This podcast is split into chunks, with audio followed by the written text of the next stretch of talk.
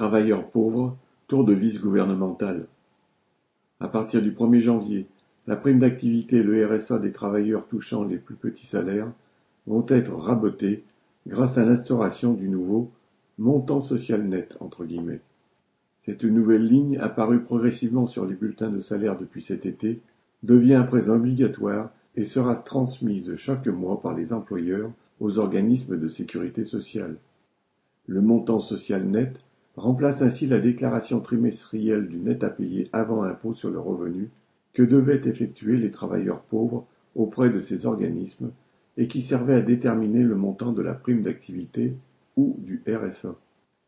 Le gouvernement prétend ainsi faciliter les démarches administratives et limiter les risques d'erreur de déclaration.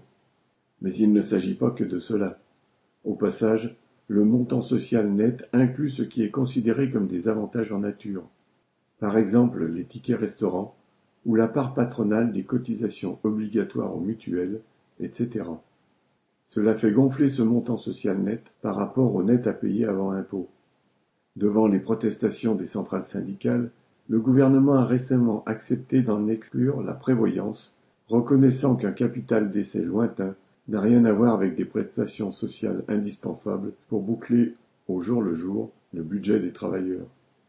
Il n'en reste pas moins que le montant social net fait augmenter dans bien des cas d'une centaine d'euros, et pour certains encore plus, la base sur laquelle la prime d'activité et le RSA sont calculés.